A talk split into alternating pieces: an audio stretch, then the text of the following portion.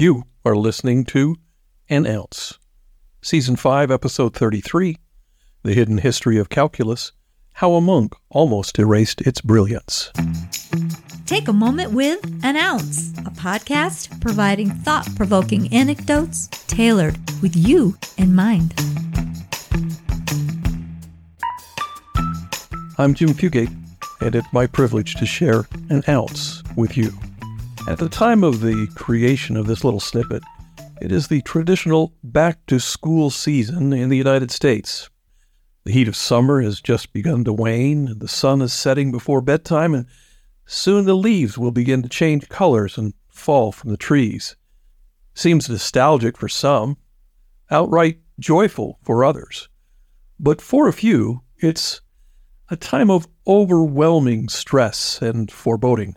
Not for everyone, mind you, but for some, the fear is real, but not for the reason you might think. The fear?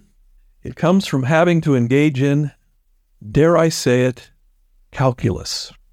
That's right, I said it, calculus. Please forgive my light-hearted approach to a truly valuable science. so, some of you will be dealing with the logic of illogicalness. Did I just make up a word there? That's right. You're going to be grappling with binomial theorem and Cavalieri's principle in three dimensions. So get your polynomials lined up because no simple imaginary number will suffice unless it's the solution. but did you know that a simple monk almost destroyed calculus before it had the chance to sprain your brains. That's right, a monk. Nobody wanted to take credit, so we're not able to celebrate his efforts. But here's the gist of how it almost happened. It all hinges in the scarcity of good paper to write on. You see, a couple of millennia ago, when most people couldn't read, there was not a high demand for fresh paper or anything else to write on. All they had was flimsy papyrus, and papyrus didn't age well. Expose it to the elements, and it's gone pretty fast. Back in the second century BC, some guy named Archimedes wrote down some of his most brilliant musings on mathematics, and he wrote them down on papyrus. I suppose he wanted to amaze his friends and confound future students. Well, the library where the one copy of his notes was kept got sacked by an invading army sometime around 800 to 1200 AD and was carted off to Constantinople. Someone recognized the value of his writings and copied everything words, numbers, diagrams, the whole thing off the decaying papyrus record and onto parchment. And the genius of Archimedes is saved to plague future generations because parchment can last a long time. Eh, fast forward a couple of hundred years. After the copy of Archimedes' works on calculus is misplaced and moved around a bit, and, and then enters our hero, the unnamed monk. Things with the supply chain and demand issues on paper hadn't changed much in a thousand years, and our friend the monk needed something to write his prayers on. No paper? No problem. He decided to create a palimpsest a document made by simply scraping the ink off used parchment, and voila, you got a fresh piece of paper or parchment to write on. And yes, palimpsest is a real thing. Librarians and scholars and monks scrape the work of someone else off parchment all the time.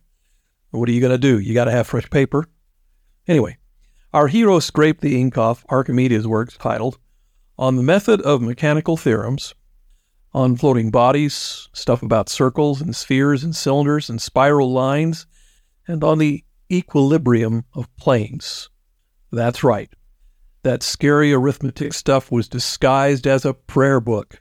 the human race was spared its aggravation for almost 2,000 years until Sir Isaac Newton and Gottfried Leibniz figured it out again. And they didn't keep it to themselves. I suppose it was inevitable. Calculus was destined to become the nemesis of many a struggling student at some point. So here's the ounce. Even though Johann Ludwig Heidelberg did not discover Archimedes' ancient works until 1906, in the Church of the Holy Sepulchre in Istanbul, Turkey, and then photographed every page with the still visible remnants of calculus under the 13th century monk's prayers, humans were not spared the agony of calculus after all. Isn't it amazing that the genius of Archimedes was rediscovered by Newton and Leibniz? Truths will simply not remain hidden. The truth will always win out in time. and that's it. An ounce submitted for your consideration. Thank you for listening to another great episode of An Ounce. I'm betting you know some folks who would enjoy this podcast too. So share the love. Please like, follow, and share. And we'll catch you next time with a new minute measure of wisdom from An Ounce.